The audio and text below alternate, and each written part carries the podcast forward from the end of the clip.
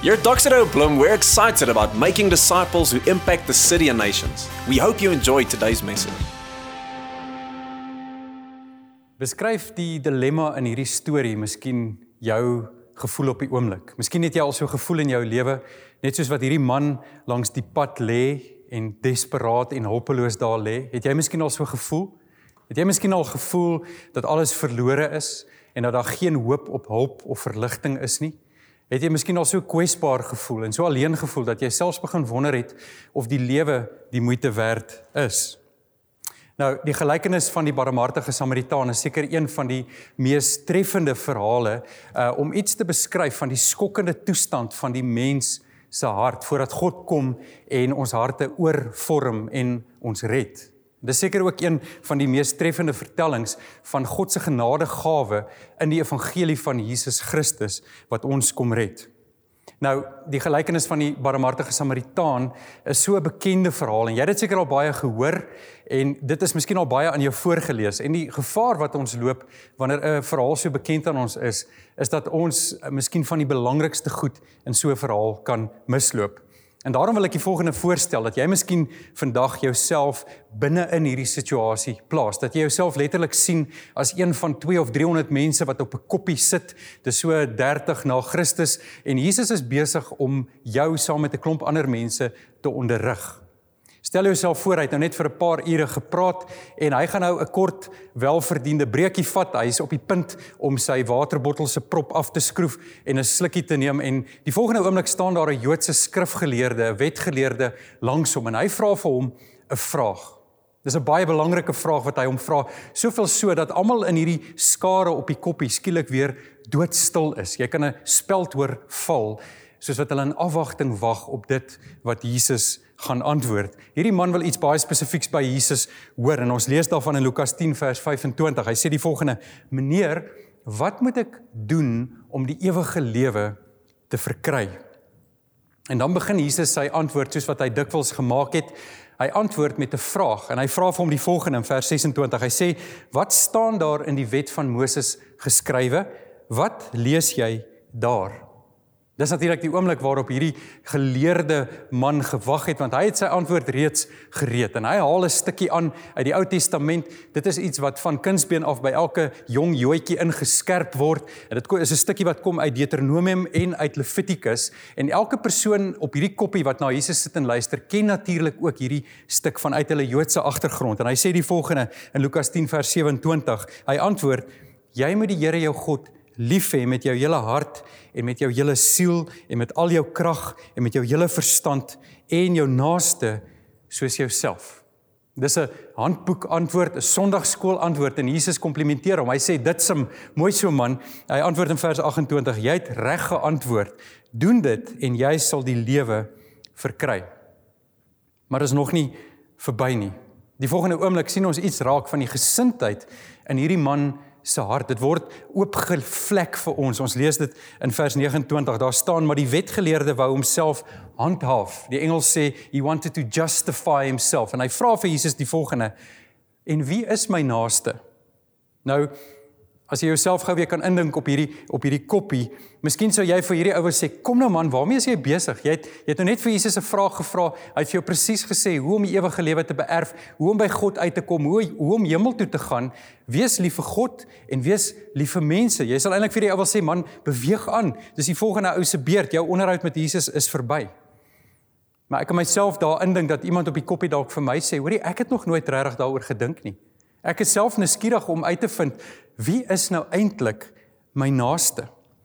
En dan doen Jesus iets meesterlik. Hy vertel 'n gelykenis om die punt oor te dra. Hy vertel die gelykenis van die barmhartige Samaritaan.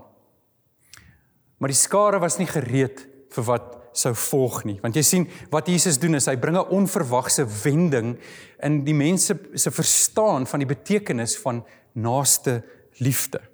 Iets wat so groot gevolg sou hê dat dat baie van die mense wat daar was na Jesus toe sou stroom vir aanvaarding en liefde en verlossing, maar net soveel mense sou van hom af weghardloop en die rug op hom keer omdat dit wat hy gesê het vir hulle net te aanstootlik was en hulle dit nie wou glo nie. Ons moet verstaan dat wanneer Jesus gelykenisse vertel het, dat hy dit gedoen het om hierdie een beginsel oor te dra en dit is dat daar 'n koninkryk is met 'n koning en dat hy hierdie koning is en dat hy die koning is wat verlossing vir ons wil bring. En met die gelykenis van die barmhartige Samaritaan kom Jesus om naaste liefde te illustreer, maar veel meer om God se liefde vir ons te illustreer. So die storie begin met 'n man wat op pad is Jerusalem toe. Hy is op pad soontoe om te gaan aanbid en hy word oorval deur rowers. Hy word aangerand, hy word beroof en dan word hy daar vir dood gelos. En nou lê hy daar eenkant, heeltemal alleen en desperaat. Dis 'n besige pad hierdie en daar's natuurlik al baie mense daar verby. Party sien hom nie raak nie of miskien ignoreer hulle hom juis. Maar Jesus kies om veral twee persone uit te lig wat ook daar verbykom. Dit is dit is bekende gesiene figure in in Israel se Joodse uh, aanbiddingsgodsdienstige kringe. En dit is 'n leviet en 'n priester. En hierdie twee manne kom ook daar verbygestap en hulle ignoreer Jesus. Hulle sou onmiddellik herkenbaar wees vir elke persoon in hierdie gehoor. En hulle stap eenvoudig verby. Om die waarheid te sê, Jesus sê hulle het sommer 'n wye draai gestap om hierdie om, om hierdie man wat daar lê sonder om die moeite te doen om uh, uit te reik na hom en te hoor of hy reg is. Nou hoekom sou dit wees dat hierdie manne uh, nie stop en help nie? Het jy al ooit daaroor gewonder? Daar's seker 'n paar moontlike redes. Een is dalk dat hulle eenvoudig gedink het wel ons is heilige manne. Ons het hierdie belangrike verantwoordelikheid om om by die tempel diens te doen. Uh, ons kan nie gesien word dat ons neerbuk na iemand nie, al is dit 'n mede-Jood, uh, iemand wat bebloed is, hierdie onbekende man. Ons kan nie dit doen nie. Of kan dit dalk wees dat hulle eenvoudig te bang was om uit te reik? Miskien is hulle bang dat dit 'n hinderlaag is dat dat daar eintlik niks fout met hierdie man is nie en sy trawante, sy vriende lê daar in die in die bosse en wag en net om die persoon wat naïef genoeg is om te help te oorval en dieselfde aan hom te doen. Of kan dit dalk ook wees dat hulle net nie bereid was om te help nie? Dat hierdie manne miskien net gedink het wel ons gaan nie uit ons pad gaan nie. Ons gaan nie tyd op sy sit in ons besige skedule nie. Ons gaan nie uitreik na hierdie man nie al is hy 'n mede-Jood, al is hy so desperaat.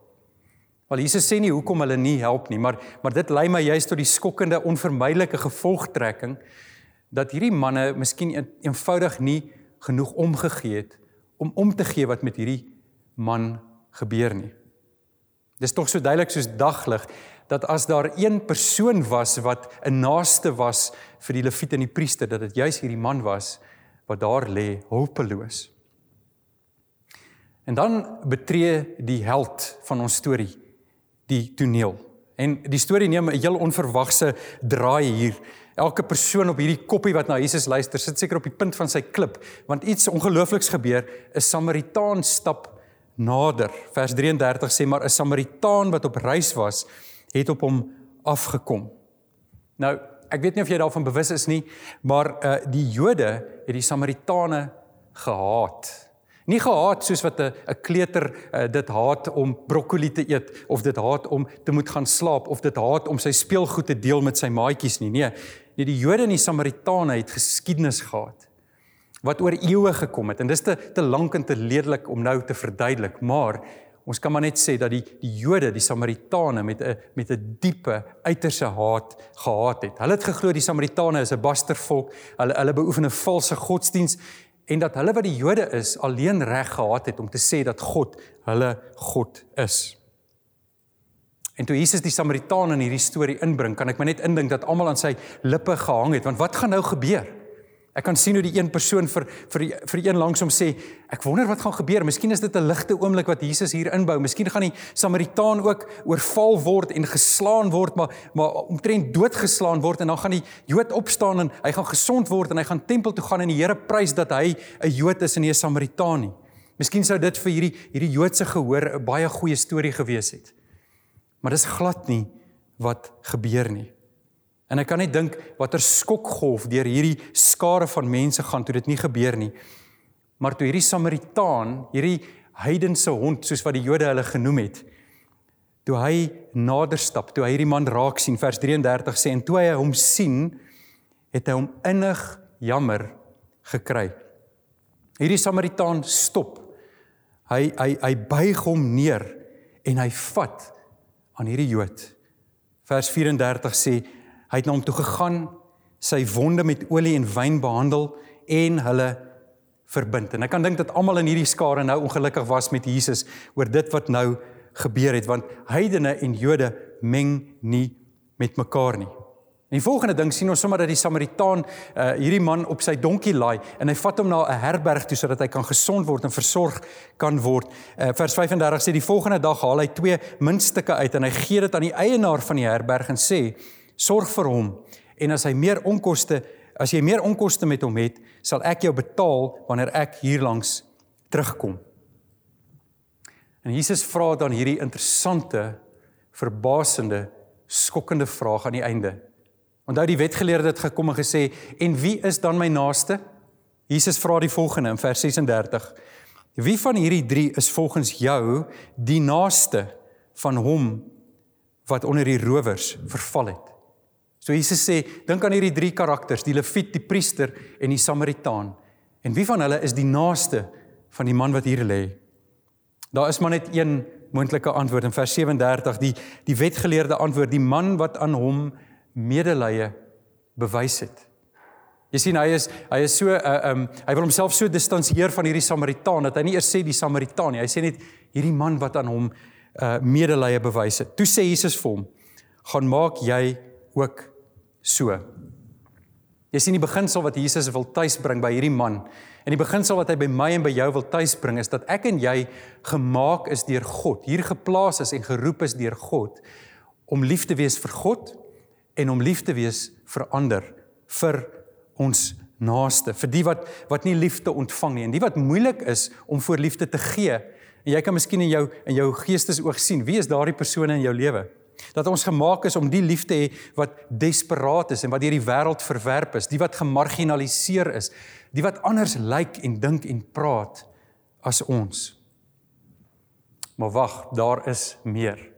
Jy sien hierdie verhaal gaan nie net daaroor dat ek en jy op die uitkyk sal wees vir die volgende persoon vir wie ons 'n naaste kan wees, die volgende persoon wat ons hulp nodig het nie. Nee, daar's meer hieraan want jy sien 'n hele tydjie nadat Jesus hierdie storie vertel het, nadat hy nog baie mense onderrig het, nadat hy baie mense gehelp het en wonderwerke gedoen het en mense genees het en hoop gegee het aan hooploses, is Jesus ook eendag op reis na Jerusalem. En hy reis vir die laaste keer Jerusalem toe. Hy gaan nie soontoe om 'n offer te bring in 'n tempel nie, maar hy gaan om homself as 'n offer te gee, die laaste offer wat ooit nodig sou wees. Hy gaan nie om verby 'n hopelose man langs die pad te loop en te stop en hom te help nie, maar om met deernis en met ontferming 'n uh, sorg te betoon aan 'n bebloede en 'n gebroke en 'n verlore wêreld en om sy lewe te gee vir jou. Die Hebreërs skrywer sê dat Jesus medelee kon hê met ons. Dat omdat hy mens geword het, hy geweet het wat dit beteken om aan die swakheid en aan die moeilik van mens wees onderwerp te wees. Maar jy sien dit gaan meer as net 'n vereenselwiging met mens wees. Jesaja skryf hierdie skokkende paar verse en hy sê dat Jesus bekend was met pyn en verwerping en skande. Jesaja 53 vers 3 tot 5 sê die volgende: Hy, Jesus, was verag en deur die mense verstoot. 'n man van lyding wat pyn en lyding geken het. Iemand vir wie die mense die gesig wegdraai. Hy was verag. Ons het hom nie gereken nie. Vers 4: Tog het hy ons lyding op hom geneem. Ons siektes het hy gedra. Maar ons het hom beskou as een wat gestraf word, wat deur God geslaan en gepynig word. Oor ons oortredings is hy deurboor, oor ons sondes is hy verbrysel. Die straf wat vir ons vrede moes bring, was op hom en deur sy wonde het daar vir ons genesing gekom. Jy sien net 'n verlosser wat weet hoe dit voel om sonder hoop en verwerp en sonder enige ondersteuning 'n skandelike en afgryslike dood aan 'n kruis te sterf kan tot jou redding verskyn. Ek wil jou vandag vra, verstaan jy waar jy in hierdie storie inpas? Dat Jesus nie in die eerste plek net vir jou sê, "Wel, jy moet 'n naaste probeer wees vir iemand wat in nood is nie." Maar dat jy die persoon is wat in nood is, dat jy daar langs die pad lê, dat jy die een is wat hopeloos en verlore is, dat jy die een is wat desperaat is vir die ontferming en die liefde en aanvaarding en genesing en lewe van die barmhartige Samaritaan. Jesus Christus. Jy sien hy wil vandag kom en hy wil jou wonde salf met die olie van sy kosbare bloed wat vir jou gestort is. Hy wil vandag kom en en hy wil jou met die wyn van die Heilige Gees kom bedien sodat jy oorgemaak en nuut gemaak kan word, heel gemaak kan word sodat jy kan uitgaan om 'n getuie vir hom te wees.